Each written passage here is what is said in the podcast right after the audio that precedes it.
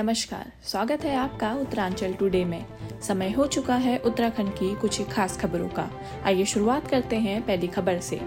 बाबा बागेश्वर धाम धीरेन्द्र शास्त्री के उत्तराखंड के बागेश्वर आने की संभावना। दर्शन को पहुँचे लोग। देहरादून के जोगीवाला में अतिक्रमण पर चला प्रशासन का बुलडोजर। लगा लंबा जाम, लोग हुए परेशान। उत्तराखंड में पत्नी की हत्या के बाद पैरोल पर छूटा पति। अब बना अपनी ही बेटी की जान का दुश्मन। उत्तराखंड के खिलाड़ियों के लिए खुशखबरी। सरकारी सेवाओं में मिलेगा चार प्रतिशत आरक्षण। उत्तराखंड में जलवायु ने बढ़ाई हिमालय क्षेत्र की चिंता। लगातार पीछे खिसक रहे हैं ग्लेशियर। तो ये थी उत्तराखंड की कुछ खास खबरें। अधिक जानकारी के लिए बने रहें उत्तरांचल टुडे डॉट कॉम के साथ। तब तक के लिए हमें दीजिए इजाज़त। नमस्कार।